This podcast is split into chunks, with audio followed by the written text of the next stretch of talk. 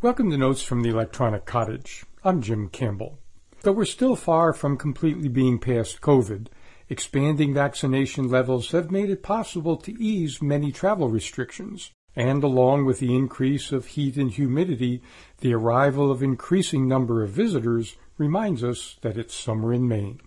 That provides an opportunity to poke around in the Electronic Cottage archives to select some episodes that may still be very relevant, whether to visitors from outside of the area or to regular listeners who might have missed them the first time around.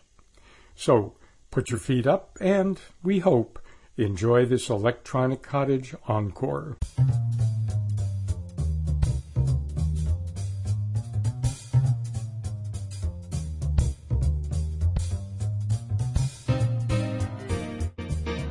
Welcome to Notes from the Electronic Cottage. I'm Jim Campbell.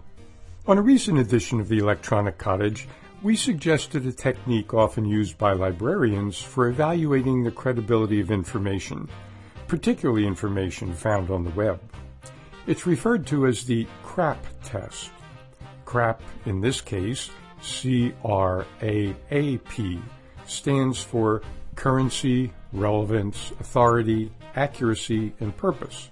If you missed that episode and want to find out more about this evaluation technique, that episode of the Electronic Cottage is in the Public Affairs Archive at www.weru.org. While the CRAAP test can be very helpful for many kinds of information, scientific information offers specific challenges. Most regular folks are not very conversant with the special terminologies used in various scientific disciplines, so it can be pretty difficult to figure out what some scientific papers are saying. And because in science you can never actually completely prove a hypothesis, the best scientific knowledge can change over time. Add to that the problem that, despite peer review, scientific papers can turn out to be, either on purpose or because of sloppy work, just plain wrong. But how the heck are regular folks supposed to know if what a scientific paper asserts is the most accurate view on a subject?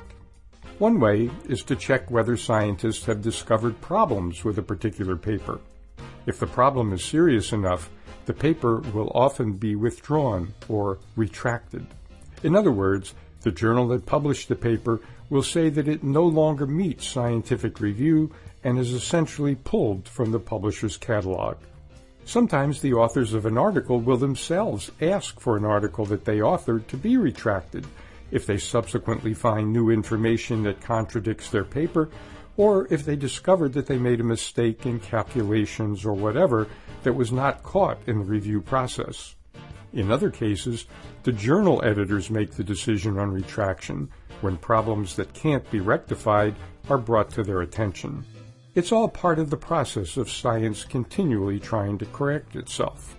Well, that's fine, we may say, but how the heck are we supposed to know if a scientific paper has been retracted?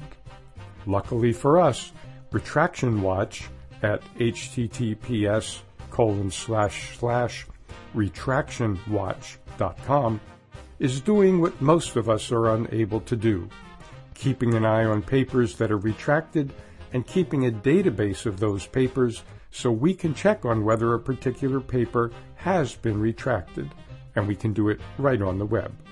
Lest you think that this is an archaic activity suited just for nerds who have nothing better to do, and that retracted papers have little or nothing to do with our daily lives, consider, for example, a paper entitled Ileal Lymphoid Nodular Hyperplasia, Nonspecific Colitis, and Pervasive Developmental Disorder in Children.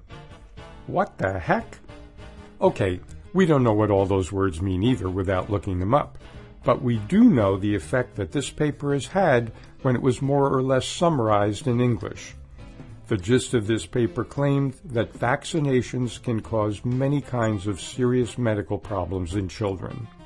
This paper was published back in 1998 in the very reputable journal Lancet, and it took 12 years until it became clear enough that the paper was very flawed and the paper was retracted. But in the meantime, it helped to cause an anti-vaccine frenzy that is still alive in some parts of the population today as we try to get COVID under control. In fact, this is the second most cited paper in the whole Retraction Watch database. And a very disturbing fact is that this paper, though retracted in 2010, has been cited over 700 times in other papers after it was shown to be wrong and retracted. A stop at Retraction Watch is not at all a bad idea when someone runs up to breathlessly tell us that a science paper says this or that about something of important societal interest, especially if it seems to run counter to common sense. Okay, so now we have some tools to help us to evaluate everyday information and scientific information. We still have an information problem on the web.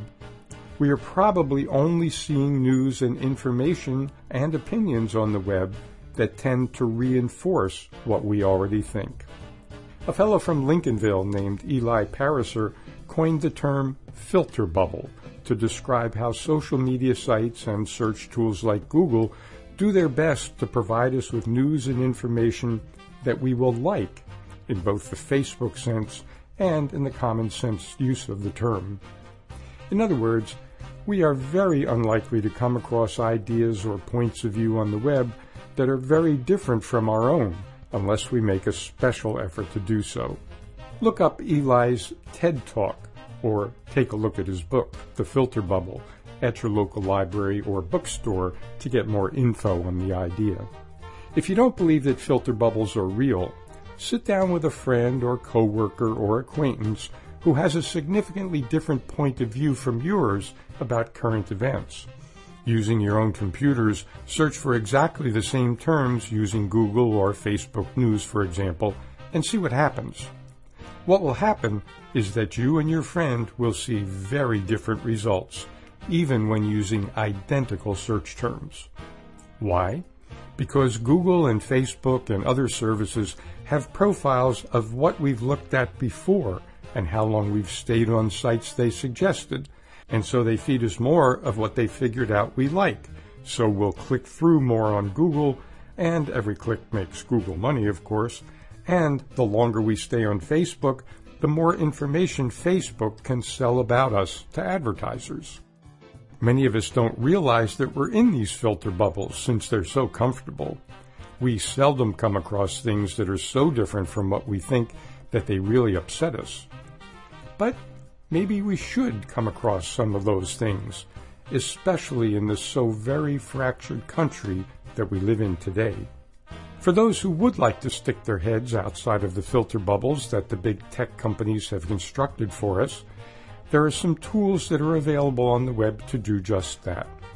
And we'll look at some of those, like AllSides.com and theMarkup.org, right here on future editions of Notes from the Electronic Cottage.